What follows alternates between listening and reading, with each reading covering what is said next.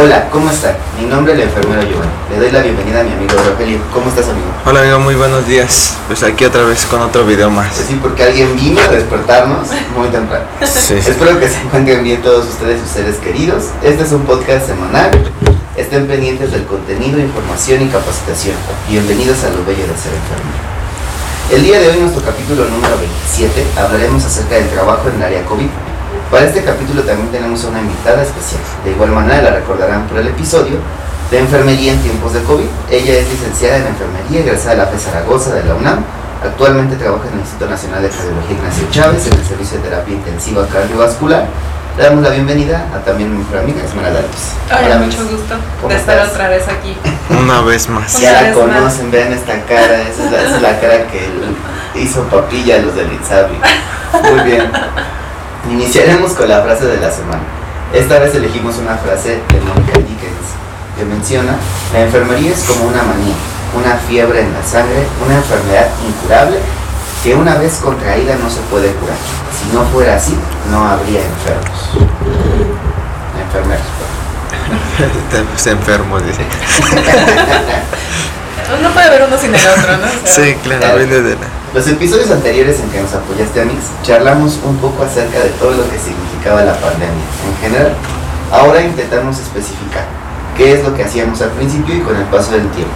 ujú, Ok. Entonces van a ser como unas preguntillas de, de- que tengan que ver realmente ya con el trabajo que realizábamos dentro del área COVID. Ok, muy bien. Bueno, comienzas tú, comienzo yo. Eh, pues yo si quieres. Bueno, Esme, a ver, ¿cómo hacías tú la recepción de los pacientes? Bueno, aparte de que pedías pendientes, ¿no? Eso. Pero las fechas, este. No es cierto. El tapón. El tapón, la, la fecha del equipo que obviamente acababan de colgar. No, bueno, es que como tal no se hacían. Más bien, eh, yo creo que el trabajo en la pandemia se dividió en dos etapas. La primera que fue como la etapa de adaptación, que fue todo este proceso de ir conociendo a- al paciente este COVID, de irte como que familiarizando con su manejo y también tú ir perdiendo el miedo. Y en esta etapa entró la falta de personal, que siempre fue un factor muy importante o un parteaguas para determinar la manera en la que se iba a trabajar. Entonces, la primera etapa fue muy caótica. Eh, había muchas limitaciones eh, en el personal, en la organización, no había una estructura muy bien establecida sobre cómo se iba a trabajar. Y la segunda etapa, que fue a partir más o menos de la segunda oleada, que fue donde el instituto ya organizó de manera más equitativa al personal, ya se alcanzaba a cubrir un poco más la demanda de pacientes, entonces ya se podía hacer un trabajo más protocolarizado, etc. Entonces, de primera instancia, la recepción del paciente en la primera etapa, que fue la etapa caótica, pues realmente se realizaba de manera muy rápida. Eh, es complicado porque cada institución tiene su propia forma de trabajo, ¿no? Sus propios métodos para, para la recepción de pacientes. Eh, tengo entendido que hay algunos lugares donde simplemente los encargados de servicios entregan el servicio como tal y hacen la repartición de pacientes. Y no hay una recepción como tal de enfermero hacia enfermero, ¿no? O sea, yo estuve con paciente tal y hubo este manejo, estos cambios, etcétera, como lo hacemos aquí. Cuando fue la primera etapa, que era la caótica, pues el personal no se daba abasto con la cantidad de pacientes que se recibían. Entonces solamente llegabas, recibías prácticamente nombre, este, la identificación del paciente, nombre, fecha de nacimiento, etcétera. Y cuál era las cosas más relevantes que se iban a realizar, ¿no? No sé, este, estamos en espera de que se intube o se está invadiendo, eh, faltan tales dispositivos, o sea, cosas así como muy ambiguas.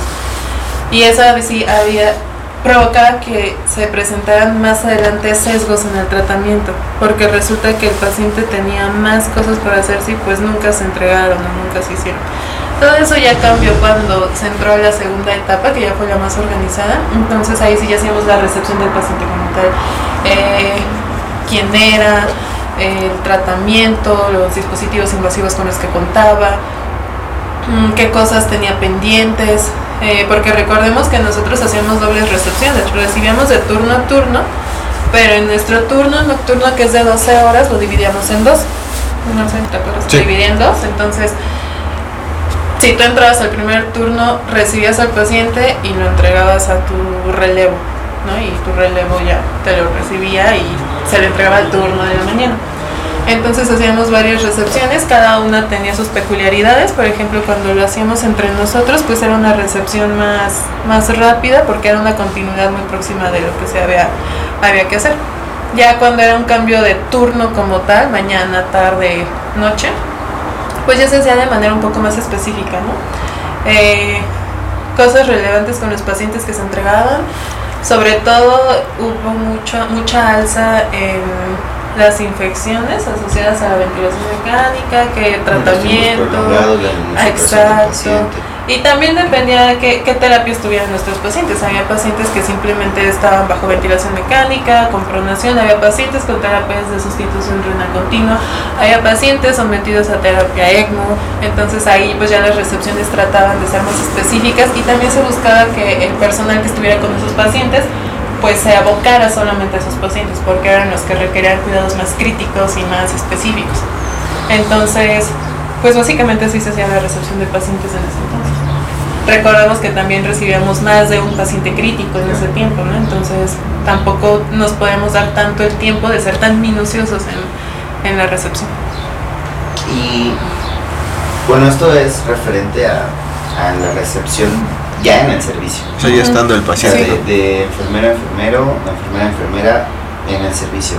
Ahora platícanos un poco de cómo lo hacían cuando era un ingreso, porque, o sea, yo me acuerdo que, que cuando estábamos ahí eh, era un poquito complicado, ¿no? Cuando eran ingresos, o sea, cuando llegaban de, de urgencias hacia la terapia intensiva por COVID.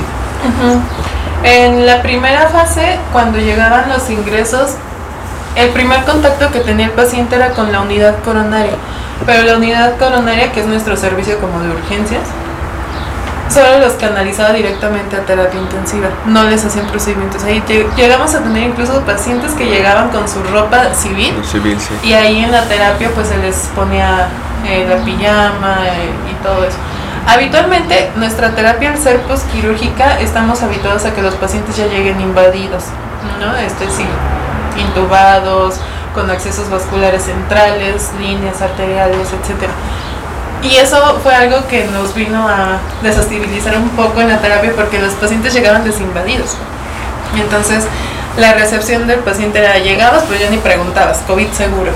Y de acuerdo a la insuficiencia respiratoria que estuvieran presentando, era ponerles, este, no sé, La ventilación mecánica, Ajá, o puntas de alto flujo. Para aguantarlos un momento y si no se podía pues ya pasabas directamente a la intubación, ¿no? Entonces ahí se intubaban, se invadían, se, se les daba la atención de primer contacto, aunque ya, aunque venían de un servicio de urgencias, la atención de primer contacto se daba solamente en la terapia. Ya más adelante, cuando las cosas se, se estabilizaron más y hubo, más protocolos, los pacientes de menor riesgo pasaron a un servicio de hospitalización específico para ellos y la terapia solamente se quedaba con pacientes críticos, pero la recepción siempre fue la misma. En terapia llegaban para ser invadidos, para ser intubados y todo. Sí, de hecho que fue cuando se empezó a hacer esto de hacer los kits, ¿no? Que para Exacto. poner el catéter. Que Para creo que fue lo que facilitó mucho. Para la línea arterial. Porque- De hecho, el carro que armamos de anestesiología, que era un carro específico para la que tenía todo lo necesario Para para intubación y no estaba abriendo un carro de paro todo el tiempo, solamente para utilizar el apartado de vía aérea, nos facilitó mucho las cosas. En los kits que comentas, no voy a poner una, a un Una catéter central Una y ya te pasaran específicamente lo necesario para el catéter central o para la línea arterial. Sí, más Sí. porque pues, había mucha gente que apenas como era nueva también en el instituto, pues a veces no sabía qué se ocupaba. Y luego también los médicos, ¿no? Que también les costaba trabajo a veces invadir a los pacientes. O Tenían que venir ajá. los anestesiólogos, yo me acuerdo. compañeros enfermeros que incluso era su primer contacto laboral en sí, ¿no? O sea, teníamos co- este compañeros que ni siquiera terminaron su pasantía y entraron de lleno al área laboral porque pues esa fue la necesidad del sistema de salud en ese momento. Teníamos también médicos que no estaban habituados al manejo de pacientes. Teníamos pediatras ahí Ajá. con, con los pacientes COVID que eran adultos, que pues Era si bien ajá, era, era complicado porque Por las dosis. las dosis, el manejo, o sea, también ellos fue un proceso de adaptación para ellos. eh, como dices, pues, este, médicos que no tenían tanta habilidad para la intubación y pues ahí entraban anestesiología, ¿no? A ayudarlos, también para invadirlos, etcétera. Entonces, sí fue un periodo complicado, yo creo que para todas las áreas. Y pues todos nos, no- nos apoyamos en todos para que eso se pudiera salir a flote el trabajo.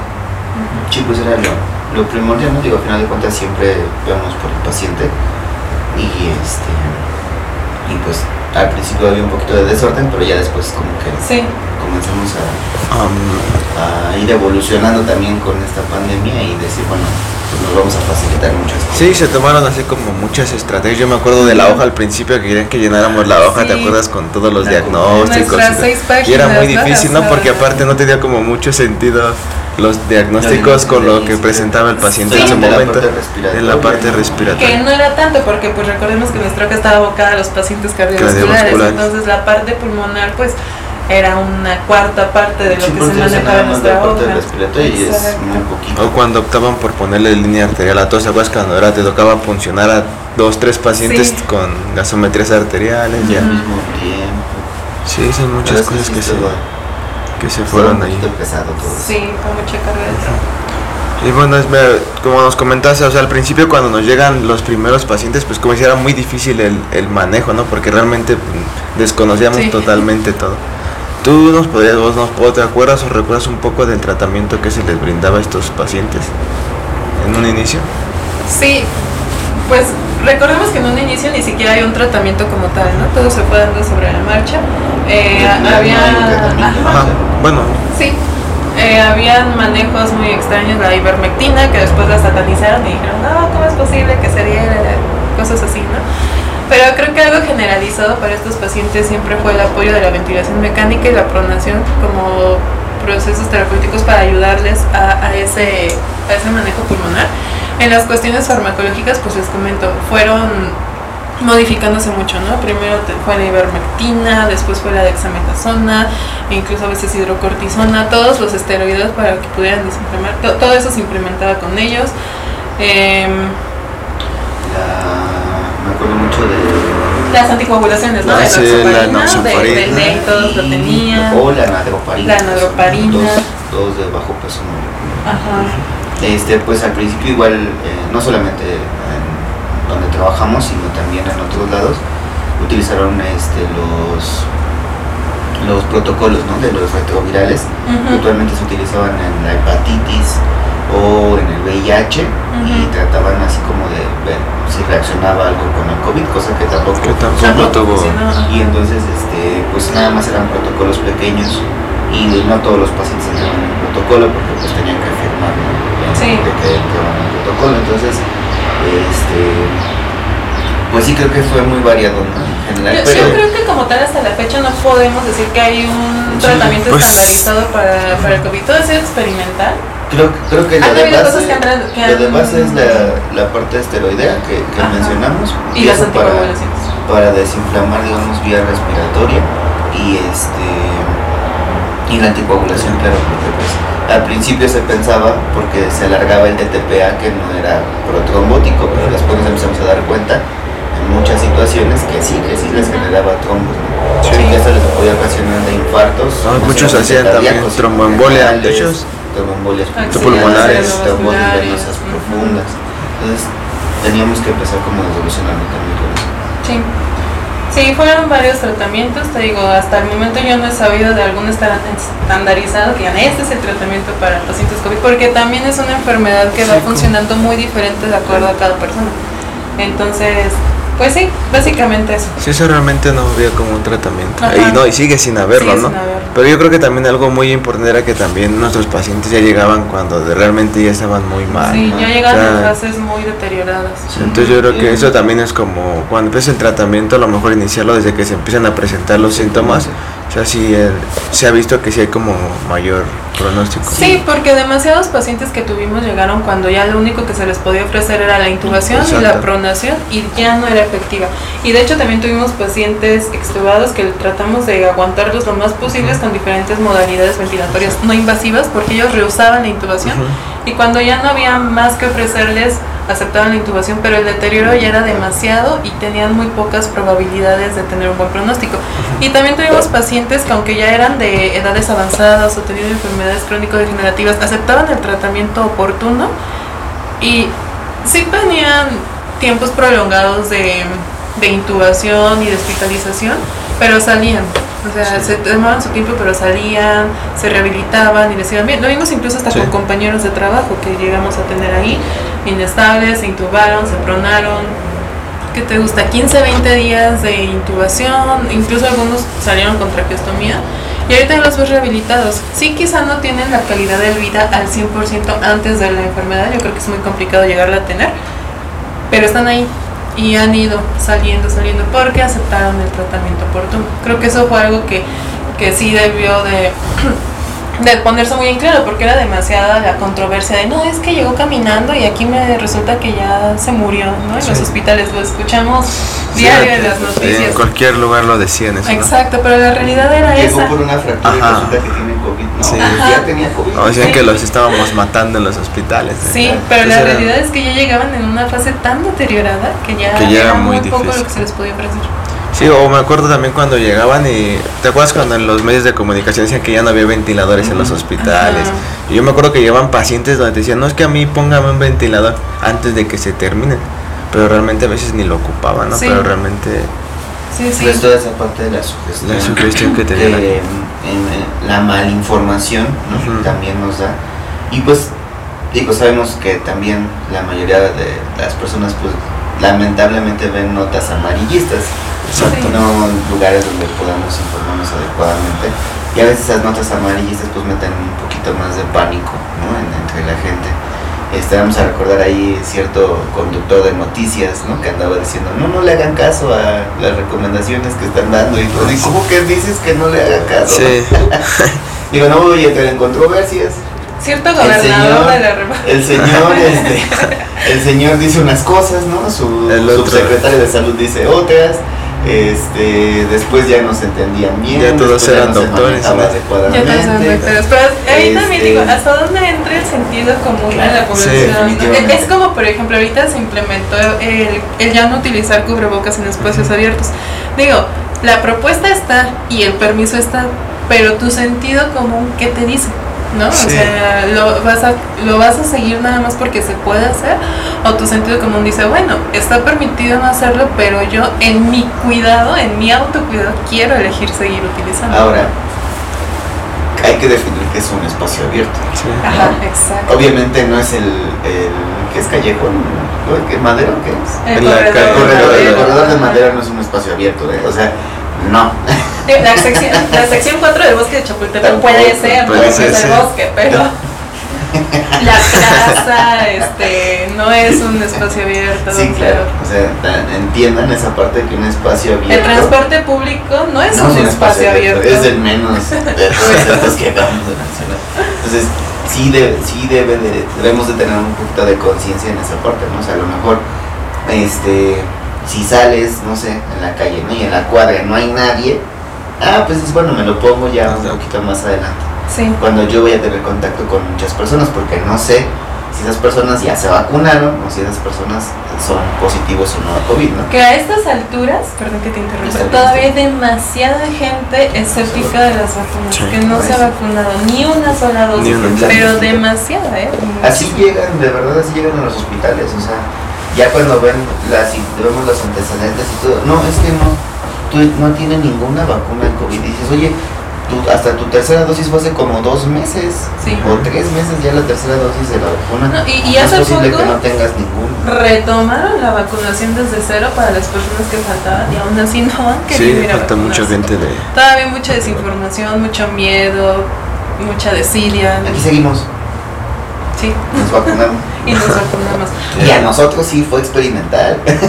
Sí, porque recibimos los los- primeros dice. Y aquí andamos. Y vean, aquí andamos. O sea, sí hay como, Alteraciones. sí hay un poquito de alteraciones. Ya pero- estaban asientes de la vacuna. sí. Yo me refería a ella. Yo hasta me regeneré con la vacuna. Sí, sí, me, a mí me, me volvió a Aumenta mi crecer, capacidad pulmonar. me volvió a crecer la otra mitad de hígado que ya no tenían. ah, ok, Yamis. ¿Cómo fue tu experiencia con la pronación. ¿Tuviste algún incidente, malentendidos? ¿Le machucaste el dedo a alguien con el cajón, no? Se te cayó el paciente. No, no, no. Yo personalmente en el- con los pacientes que proné nunca tuve eh, algún evento o algún problema, pero sí me tocó presenciar infinidad de cosas. Que fue, eh, por ejemplo, nosotros no estábamos habituados a implementar la pronación en nuestros pacientes. Yo me imagino que en otros lugares donde tienen pacientes con más problemas respiratorios como el INER, desde tiempos ancestrales ocupaban las pronaciones, ¿no? Pero pues nosotros no, o sea, nunca había habido una pronación en el instituto, porque los pacientes no lo requerían. Entonces, tener un paciente multiinvadido que se tiene que pronar, que aparte pesa 100, 120 kilos, porque eso era lo más complicado, Vamos. O más, a veces los teníamos que pronar entre 5 o 4 personas, y no es exageración. Eh, era muy complicado, muy desgastante, muy estresante porque tenías que cuidar acceso central, línea arterial, sondas, eh, sobre todo la vía aérea. Me tocó ver muchos problemas con las vías aéreas, pacientes ya con ventilación mecánica muy prolongada, con vías aéreas difíciles, este, edematizadas, lastimadas, que se extubaban y se tenían que reintubar. Este, mm,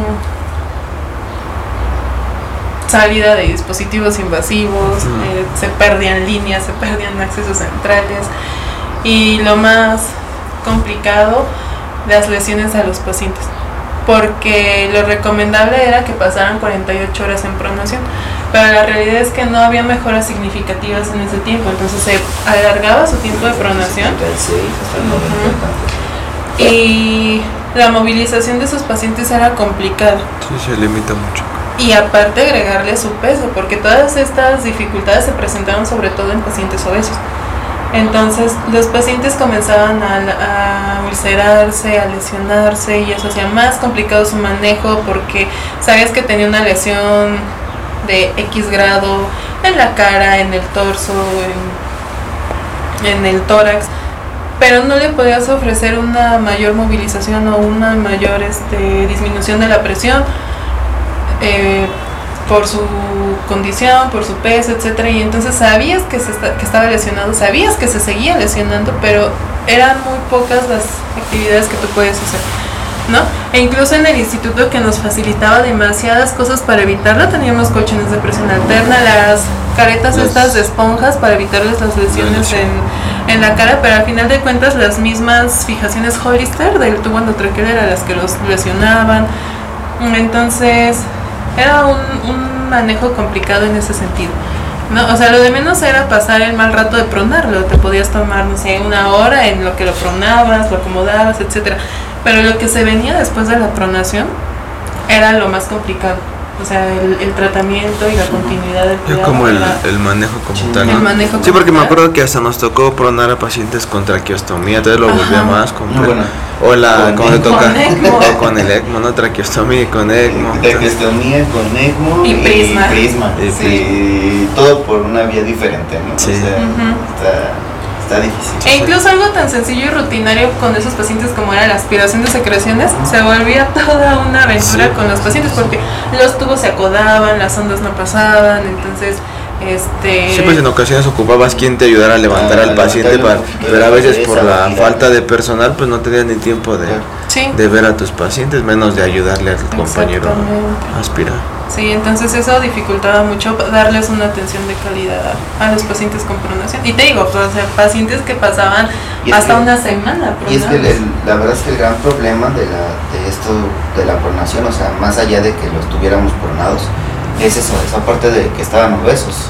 Sí. Realmente obesos, o sea, 130, 150 kilos, y es bastante complejo, digo, a lo mejor este, entre dos enfermeros, hombres, pues es mucho más fácil, ah, pues yo mientras medio lo muevo y tú lo aspiras. tú Pero si entraban dos enfermeras mujeres, en este caso, pues obviamente Sí, sí, claro. cambia también digamos, la fuerza física, ¿no? Se pueden lesionar incluso ustedes el, el hecho de, de movilizar mal al paciente. Sí, porque yo me acuerdo que también pasó eso, ¿no? Que cuando a veces, Complejo, sí. la, bueno, hacían la distribución y nos tocaba entrar puros hombres a la Ajá. primera. O luego Y me acuerdo que todos decíamos, este, no, ¿sabes qué? Vamos a cambiar ahorita a los pacientes, vamos a movilizarlos porque al rato no los van a poder Exactamente. Y, movilizar. y salían ustedes, ¿y qué creen que lo vamos a Sí, poner? Y tenías a la compañera de unos 50 Eso es que pesa decir, 45 justo, kilos. Justo iba a decir eso. Junto con el paciente de un 80 de 110 kilos, ¿no? Y decías, no, pues ¿cuándo? No, bueno, Dice, pesa más la pierna del paciente. que la enfermedad en sí. claro. Digo, yo, yo soy una persona alta y aún así era complicado porque pues no tengo tanta fuerza. Sí. De ahí que se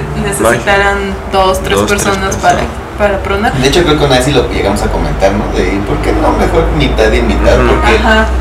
eh, Porque se sea, necesitaba, o sea, se si necesitaba entramos todos a la y no era como que fueran programadas tampoco las pronaciones, ¿no? Sí, También. porque de repente de, un, de una gasometría a otra, aunque tú le estuvieras dando todo el apoyo del mundo a tu paciente, de repente ya tenía una acidosis horrible respiratoria, la PAFI se iba hasta los suelos, Sí. entraba en síndrome de estrés respiratorio agudo y lo único que ya te quedaba pues era pronarlo Sí. Y no te podías esperar porque si te esperabas, adiós paciente. O a veces Sí, pacientes claro. que también no toleraban la pronación y teníamos que regresarlos otra Sí, vez. o sea, sin raro. Sí. Ajá, sí. eh, de hecho fue una de las cosas que más nos tocaron ver, ¿no? Pacientes que se pronaban y se inestabilizaban de maneras, o sea, bradicárdicos, Y desaturados. desaturaban, ¿no? Sí. Desaturaban así, o sea, lo teníamos en 85 y lo pronábamos y 70 y tú, ah, Y, y la contraparte, ¿no? Pacientes que supinabas y no toleraban el supino y Y los tenías que regresar otra vez a la pronación.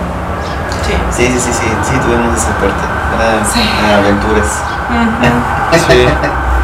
Y es, me- bueno, en la parte de la comunicación y convivencia que había con los médicos, ¿qué tal la sentías? ¿Pesada? ¿Crees que mejoró a como era antes de la pandemia? Los médicos. Tómenla. No, los quiero mucho, coleguitas. No, pues. No yo- todos, ¿eh? No todos. Es mentira. Son Ella, ella lo digo que tienes que es muy mentirosa. Soy sarcástica, que se yo, yo creo que eso, em, digo, había médicos que sabían que iban a entrar al área COVID y desde ya entraban en, enojadísimos, ¿no? Y ellos mismos se cerraban a la comunicación contigo. Entonces no se prestaban a, al diálogo, a las sugerencias, a... Incluso no sabían manejarlos y tú que ya tenías más experiencia no se prestaban a las observaciones, ¿no? De, oye, Doc, es que pues, habitualmente se hace así, etcétera. Y había otros muy abiertos, sobre todo los, los médicos pues ya de mayor, este, de mayor antigüedad. Yo creo que ahí influía mucho el cómo, el cuánto conocías al personal, ¿no? Porque imagínate que eres un médico residente nuevo, que apenas está entrando a la residencia en medio de una pandemia, que no conoce el instituto, que no conoce el personal y que aparte está llegando a un área tan hostil, pues sí eran médicos que no se prestaban tanto como al, diálogo o a la convivencia, ¿no? Sus R o sus inscritos que ya te conocían, que ya tenían trato contigo, pues trataban de mediar eso. Después de eso, yo siento que hubo un tiempo en el que hubo una, una sintonía en el que todos estábamos en el acuerdo de que a nadie le gustaba estar ahí, a nadie le gustaba ese trabajo, pero pues teníamos que estar. Y hubo como una especie de tregua en la que todos nos, nos empezamos a llevar bien, médicos, enfermeras, médicos entre médicos, enfermeras entre enfermeros, médicos, enfermeras, todos entre todos.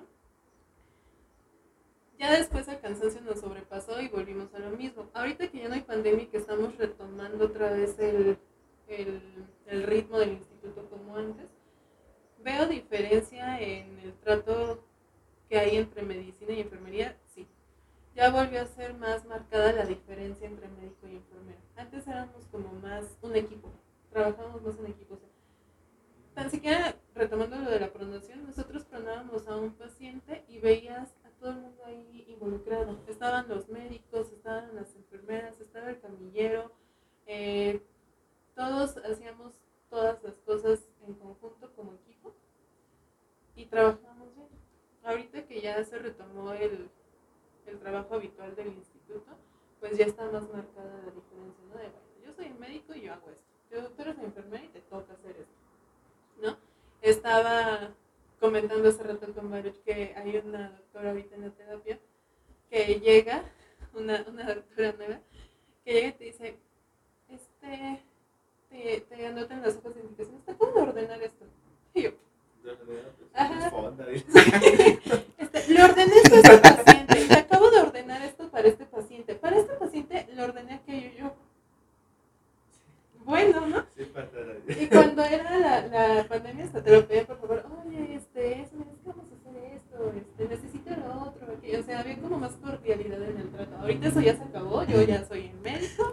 A mí, ahorita que dijo eso me tembló mi ojito porque yo le Sí. hubiera dicho lo prescribiste. Utiliza las palabras correctas. De hecho, estaba eh, con mi paciente y me dice, ¿qué está con el paciente de acá del de lado, no? Digo, no estás enfermera, pero dígame qué necesita yo. le doy. Le acabo de ordenar una transfusión. Digo, ah, le indico una transfusión. Sí, ya se la ordené. Aquí le dejo la solicitud y yo. Y de todas maneras indicar tampoco es lo correcto. Ajá, lo sea, prescribió. prescribir, ¿no? Y, Y yo, pero, no sé, es. Sí, sí se, se, se fragmentó un poco eso, esa camadería que había entre medicina y enfermería ya. Se, no toda, pero... No todas, sí, o sea, siguen habiendo este, médicos bastante amables. Sí. Y unos muy eh, buenos. Sí, sí, Sí. otros, Y hay otros que dices, híjole. sí. Oye, a ver, a ver, aparte había mucho médico adscrito que tú dices, ellos no se van a meter. este, Ujú. Se metieron, sí, De hecho, sí, y ahí. también esa parte nos ayudó bastante a nosotros porque, este, pues la verdad es que los ponían a trabajar a mis compañeros. ¿Sabes? Sí, Yo creo que, que fue lo que los sensibilizó, el ver a sus compañeros de trabajo, y porque tuvimos médicos que estuvieron ahí, este, médicos pues bastante eh, apreciados por el instituto, que estuvieron ahí con nosotros, que estuvieron en estados muy delicados, que afortunadamente lograron salir. Pero yo creo que, que ver a sus compañeros en esa situación sensibil- los sensibilizó y también por eso se prestaban más a, a trabajar en equipo. Sí, porque era ahí como la parte ¿no? que ves, bueno, la diferencia entre los médicos y enfermeros, que acá había enfermeras, es que ya está muy grande, ¿no? Sí. Y por eso que mejor no entra, no se puede contagiar. Y acá veías médicos ya también un poco grandes y andaban ahí. Este médico de pediatría, ¿no? No vamos a decir su nombre, pero que nada más este, te andaba preguntando para ver si sabías qué era esa curva, porque obviamente él sabía que era esa curva Sí, porque la claro. maneja todas las guardias en la pediatría. Digo, cuando yo nací él ya llevaba No, bueno, sí, sí, definitivamente. No, y siempre va a haber gente, hasta entre compañeros, siempre va a haber gente que te quiera poner a prueba, que te quiera exhibir si sabes, si no sabes. Pero creo que eso se, se dejó un poco de lado cuando fue la pandemia. Ahorita ya lo están retomando, claro que sí. Pero sí, sí este, hubo como una especie de tregua en ese, en ese aspecto durante ese tiempo. Bueno, Mix, y bueno, ya platicamos un poco acerca de como lo que viviste en general con los pacientes, la pronación y la comunicación con nuestros compañeros, en este caso pues los de medicina porque eran con los que más, o igual, en general son con los que más tenemos comunicación de otro gremio, ¿no? En el hospital. Pero, eh, ¿te tocó apoyar en alguna ocasión a alguien a amortajar? ¿Y cuál fue tu experiencia? Porque se modificaron los procesos, ¿no? Al principio sí fue muy impactante. Fue, fue horrible. Yo, yo recuerdo al inicio de, de la pandemia, cuando todo era muy, muy este, desorganizado, moría demasiada gente. O sea, era impresionante la cantidad de personas que fallecían. Y el protocolo para amortajar, pues sí, sí era bastante impactante, porque al final de cuentas era un protocolo basado en el miedo no había tanta evidencia, no había tanta investigación, era completamente nuevo todo. ¿no? Entonces, ¿cuáles eran nuestros mejores amigos a la hora de amortajar? Las bolsas de plástico y el cloro. ¿no? La amortaja habitual que se realiza con los pacientes pues es con algodón, con manta, eh, tratando de preservar pues lo más posible la, la la dignidad de la persona. Y desgraciadamente me da un poco incluso de vergüenza comentarlo, pero eso se perdió en la pandemia. ¿no? Se, se- se perdió mucho el camino en ese sentido. El proceso de amortajar, al menos eh, ahí, era este, clorar a los pacientes, clorar una bolsa de plástico transparente y amarrársela a la cabeza. ¿no? ¿Te acuerdas? Y a taparle vía, eh, o sea, Ajá. la entrada a la vía aérea, pues. Entonces era como si fueras un sicario, porque tenías a los pacientes ahí emplayados, emplastificados, llenos de, de, de- de cloro. Y eran imágenes sumamente impactantes. Yo todavía tengo grabada la imagen de la primera persona que ayudé a amortajar con ese, con ese protocolo. y son cosas bastante desmoralizantes para ti, ¿no? O sea, te, te, te pega mucho, te, Claro. te impacta demasiado. Afortunadamente después ya se cambió el protocolo, se utilizaron bolsas de... mm, Con- con cierre. con un cierre, ajá, o pues. sea, bolsas Sí, la- con, la con un perilla zipper para y ver con al una careta. paciente, este, bolsas específicas para manejar cuerpos. O sea, ya fue como más humano y más digno el, el proceso para ellos. E incluso también para los familiares, porque no, no, imagínate tú como familiar ir a reconocer a tu, pues a tu familia Y al que, los, paciente y que los y encontraran que los así. encontraras en esa, en esa situación que de hecho ni siquiera se podían este, Con las reconocer bolsas, y pues a veces ni se ve bien el Sí. rostro, ¿no? Pues más aparte, claro que le ponía. No, y, y impactante recordarán que el, la entrega, bueno, al principio la entrega de cuerpos era literalmente a la funeraria que Sí, les iba a realizar y la cremación porque no, no se les podía entregar como tal el cuerpo, ¿no? Por lo mismo, porque se desconocía y, y, per- y se, desconocía, o sea, se desconocía esta parte de que, bueno, obviamente no, no debían de hacerle un funeral como lo estamos acostumbrados aquí. Este porque pues obviamente corremos el riesgo de que los aerosoles empiecen a librarse, etcétera, y pues eso poder contagiar a alguien más, porque tampoco teníamos en ese momento el conocimiento de cuántos días, cuántas horas podía seguir viviendo el COVID en un cuerpo inerte, ¿no? No, y tan siquiera los mecanismos de transmisión. La prueba está en que ahorita todavía estamos usando tapetes sanitizantes y cosas que nada que ver.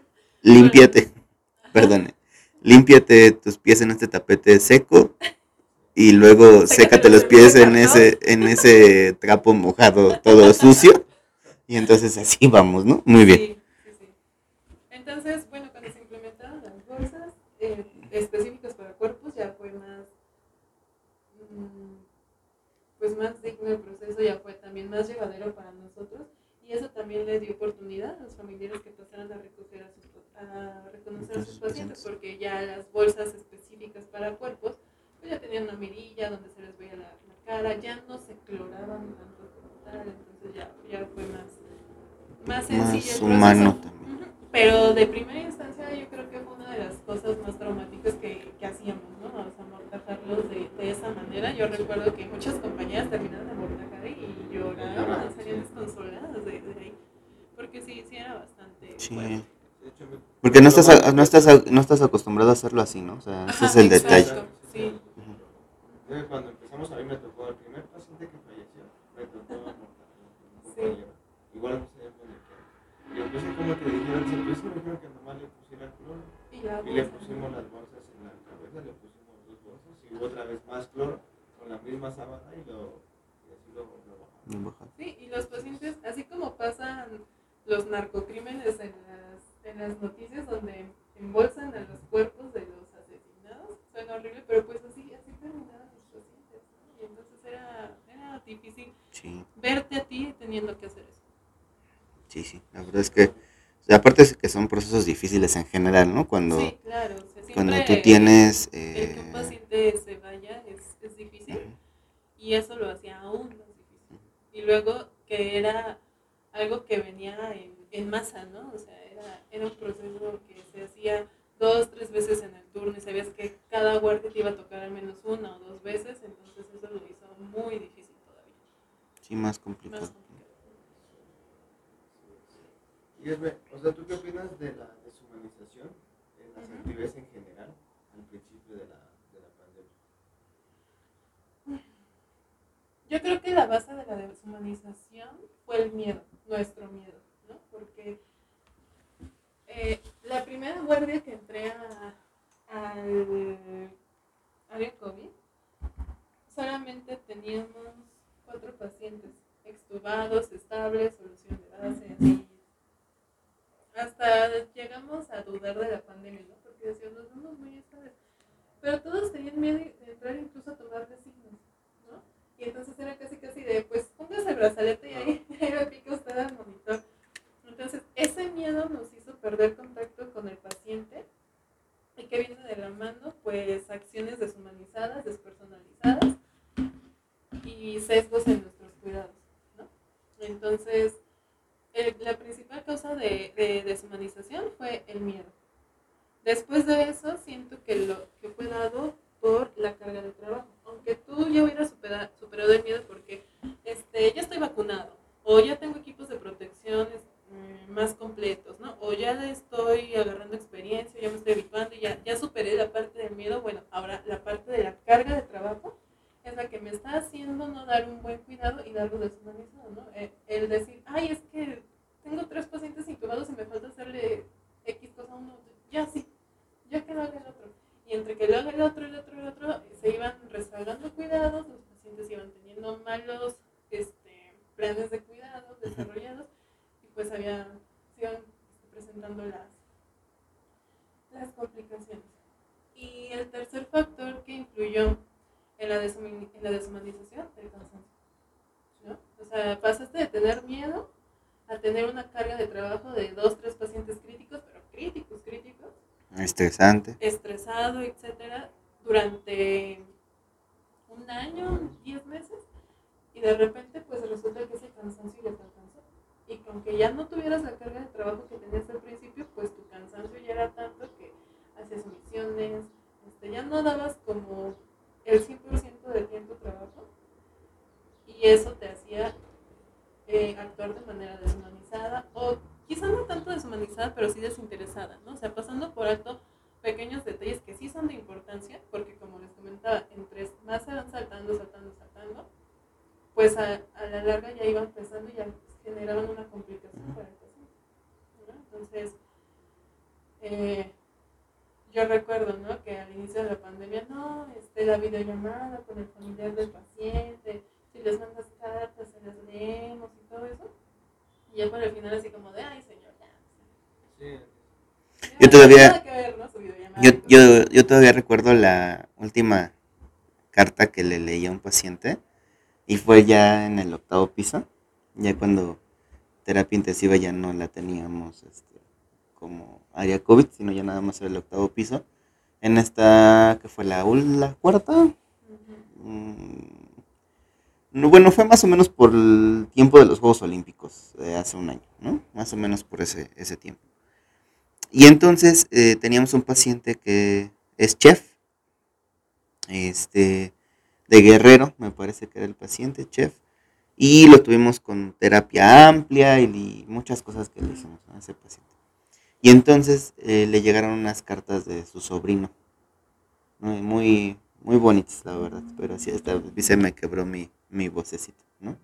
Entonces, este, pues, yo dije, ay, siento feo, pero se las tengo que leer, porque, porque aparte es como una motivación para ese paciente, ¿no? Eh, Ya estaba un, un poquito despierto, pero tenía traqueostomía, ya tenía ventilación mecánica prolongada, y sí se aventó como casi dos meses, la verdad, aquí en, en el instituto hospitalizado. Entonces, este, pues era para darle ánimos más que otra cosa, ¿no? Y él me decía que, que sentía feo, que este, cuando se la leí, pero que nadie se la había leído desde que le llevaron la carta, ¿no? Entonces, creo que es, eh, o era parte importante, que aunque los pacientes estuvieran sedados con analgesia, pues recuerden que de todas maneras nos siguen escuchando, ¿no? No con toda la conciencia del mundo, pero nos escuchan, ¿no? Y, y lo podíamos ver reflejado porque había algunos pacientes que cuando les hablabas acerca de eso, pues les salían sus lágrimas, ¿no? Y Que también era un además- poquito, un Era poquito difícil. difícil, claro. Además a veces ya no lo hacías tanto por el paciente porque sabes que el paciente ya tenía muy pocas opciones. A veces dices, sí, bueno, yo en lo personal, ¿no? Decía, bueno, si yo ya no puedo ofrecerle demasiado al paciente, pues se lo voy a ofrecer a su familiar. Y yo al familiar le voy a dar la tranquilidad de que sepa que le estoy haciendo llegar el mensaje que me está enviando, o de que estoy haciendo sentir a su, a su paciente allá adentro que no está solo, que hay alguien allá afuera esperándolo, aunque ya no hubiera muchas posibilidades con él. No, o sea, a veces también la ayuda era para el familiar que estaba pasando por el proceso de tener a alguien ahí este, Claro. hospitalizado. Y yo creo que algo en lo que nos perdimos en algún momento de la pandemia fue, bueno, este es mi paciente número 250 que atiendo con COVID, ¿no? Decía, ya, yo estoy fastidiado. Sí, pero este, para ese paciente tú eres la enfermera número uno que lo está atendiendo, ¿no? Tú eres el contacto número uno que está, con el que se está relacionando. 200 pacientes con COVID, pero para el paciente con el que estás hoy, él no está teniendo a ti como su enfermero. perdíamos eso de vista y como para ti era lo mismo, deshumanizabas tu trabajo y tus cuidados. Pues sí. Y pues como última pregunta, Mix, ¿cuál fue tu aprendizaje de todo esto? ¿O ¿Cuál es tu aprendizaje de todo esto? Yo creo que Otras dos horas, dice. Lo vemos en nos vamos a dejar de dos. Yo creo que aprendes mucho como profesional, pero creo que aprendes más como persona, ¿no? Eh, te lo com- yo creo haber este, comentado esto en el primer podcast que grabamos, pero va a sonar a cliché, pero pues es la verdad, el valorar tu salud, ¿no? Valorar tu vida, porque tuvimos compañeros, o sea, gente con la que nos relacionábamos, con la que platicábamos, con la que bromeábamos, que estuvo enferma, que estuvo grave, que estuvo hospitalizada, y, o incluso familiares, ¿no? Nuestros, nuestros familiares, hermanos, padres que también pasaron por eso. Y ya el ver tan cerca esa situación eh, te hace replantearte muchas cosas. Yo creo que tú compartes conmigo esa idea, ¿no? O sea, ya, ya ver que alguien tan cercano a ti está Mal. en una posición tan delicada. Se ven las condiciones que se pueden poner. O sea, Exacto. Ese es como el miedo que tenemos. Sí, claro. Y decir, ¿qué voy a hacer? Te hace eh, replantearte muchas cosas como persona, para ti, sobre tu familia, sobre tus prioridades y sobre cómo este, te has dirigido en la vida. Porque yo creo que nosotros, que ahorita estamos tan jóvenes todavía, pues a lo mejor nos enfocamos, nos ensimismamos, ¿no? Damos por hecho que ahí está nuestra familia, que ahí están nuestros padres, que ahí están nuestros hermanos y andamos siempre corriendo en cuestiones laborales, eh, quiero capacitarme, quiero saber más, quiero trabajar más, quiero ganar más, quiero hacer, hacer, hacer, hacer, que no nos detenemos a voltear a nuestra familia. Entonces, cuando pasamos en una, en una situación así tan, tan grave y nos damos cuenta que podemos llegar allá a perder eso que hemos estado como que eh, descuidando un poco, pues te replanteas las prioridades, ¿no? Eso es en lo personal, o sea, como persona es lo que yo aprendí. En la cuestión laboral, eh, a mí me gusta mucho mi, mi profesión, me gusta mucho ser enfermera. Y yo creo que la prueba de fuego eh, fue ahorita en la pandemia, porque hubo mucha gente que, que, que, tiró la toalla, que desertó, que no le importó, que, que se, se desentendió. ¿Y qué aprendí con la pandemia? A reafirmar mi profesión, al decir, yo quiero hacer esto, a mí me gusta hacer esto quiero darle lo mejor a las personas que voy a atender. La prueba está en que siempre estuve ahí, todos los días, a todo lo que podía, a como yo podría, igual que muchos de nuestros compañeros también muy comprometidos. Y profesionalmente esa fue la mayor enseñanza. Me reafirmó el saber que tomé el camino correcto de elegir la. Pues creo que es, es algo muy importante esta parte que mencionas porque em, pues muchos de nosotros vamos a ser sinceros eh, en general en todos lados pues escogen la enfermería porque creen que es una profesión muy fácil ¿no? Sí. este algunos otros porque son médicos frustrados o algunos otros porque son alguna otra carrera de la salud frustrados ¿no? Ajá. O porque dicen que hay buena paga, lo cual no siempre es cierto, que Es mayor trabajo. Sí. Es que tengo a la, a la tía o a la mamá que me va a meter. Exactamente. O simplemente decir, ¿sabes qué? No, pues que no te puedes ir a cuidar pacientes en su domicilio. Entonces, Sí, sí, sí. Ellos creen que es fácil, pero la realidad es que, o sea, y ahorita somos, yo creo que bastante, y la verdad que no es tan fácil conseguir eso. Sí. Y un, un buen empleo. O sea, un buen empleo que tenga una paga decente. Porque yo estoy totalmente a favor de todo lo que están haciendo en cuanto a marchas, en cuanto a documentos, en cuanto a toda esa parte de que deberíamos de ganar mejor. Porque la verdad es que, eh, digamos, aquí donde trabajamos, nosotros pues no es como que nos dejen 20 pacientes, ¿no? Claro. Pero hay lugares donde sí, donde llegan dos personas por turno y ni modo, te tocan 20 pacientes, o Sí. 10 o 15 o los que sean. Y yo creo que esa es una parte también muy importante. eh, más que la remuneración económica, la dignidad de nuestras condiciones de trabajo. Digo, no- yo creo que nosotros no conocemos la precariedad del sistema de salud en, el entorno donde trabajamos como lo hay en otros lugares. Y no solo aquí de la Ciudad de México, que sé que hay hospitales en situaciones muy precarias, muy limitados de recursos, tanto materiales como humanos, pero hospitales de otros lados de la República que están en condiciones deplorables, que no tienen infraestructura, que no tienen material, que no tienen y que hay gente que diario va a tratar de dar lo mejor de sí con lo que tiene. Exactamente. ¿no? Y no solo es tener un- una gran cantidad de trabajo, sino no tener las herramientas para realizar ese trabajo. ¿no? Y con eso ir dándoles a los pacientes pues lo poco que tú les puedes ofrecer.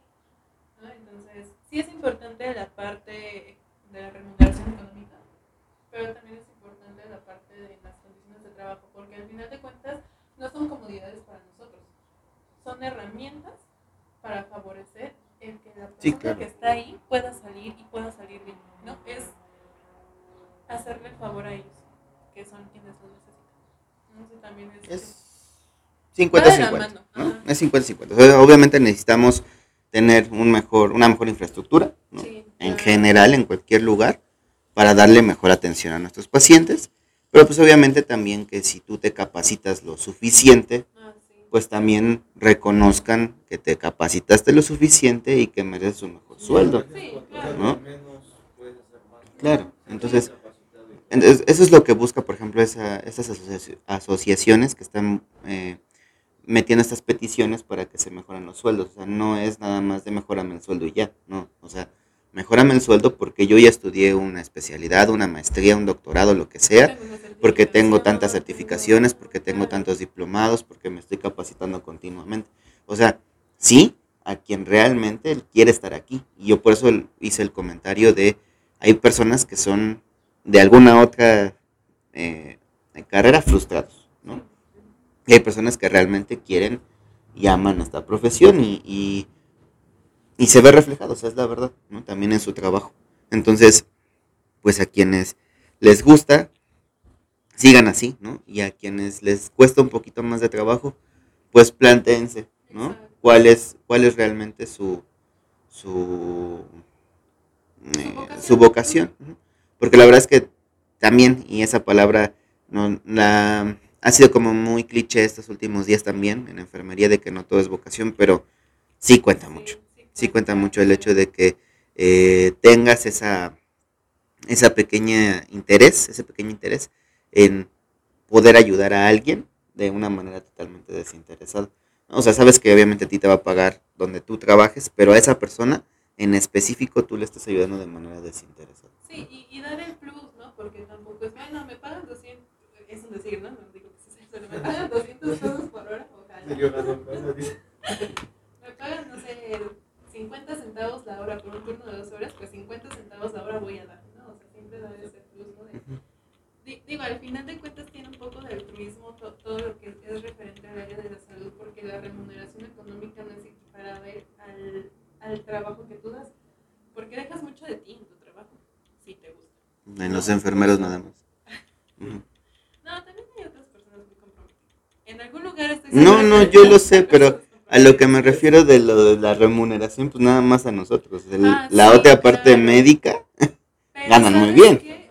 Eh, ¿No? tiene un rezago profesional muy importante. Digo, la, Claro. la- el auge de enfermería se, creo que se empezó a hacer más notorio ahorita en la pandemia y yo creo que es responsabilidad de, de todos nosotros que estamos en el gremio tratar de seguir empoderando la, la profesión para hacerla notar y para que tenga ya la- las oportunidades justas que merecemos, los salarios dignos, las condiciones de trabajo dignas, dar a conocer qué es enfermería, qué hace enfermería y lo que vale la enfermería.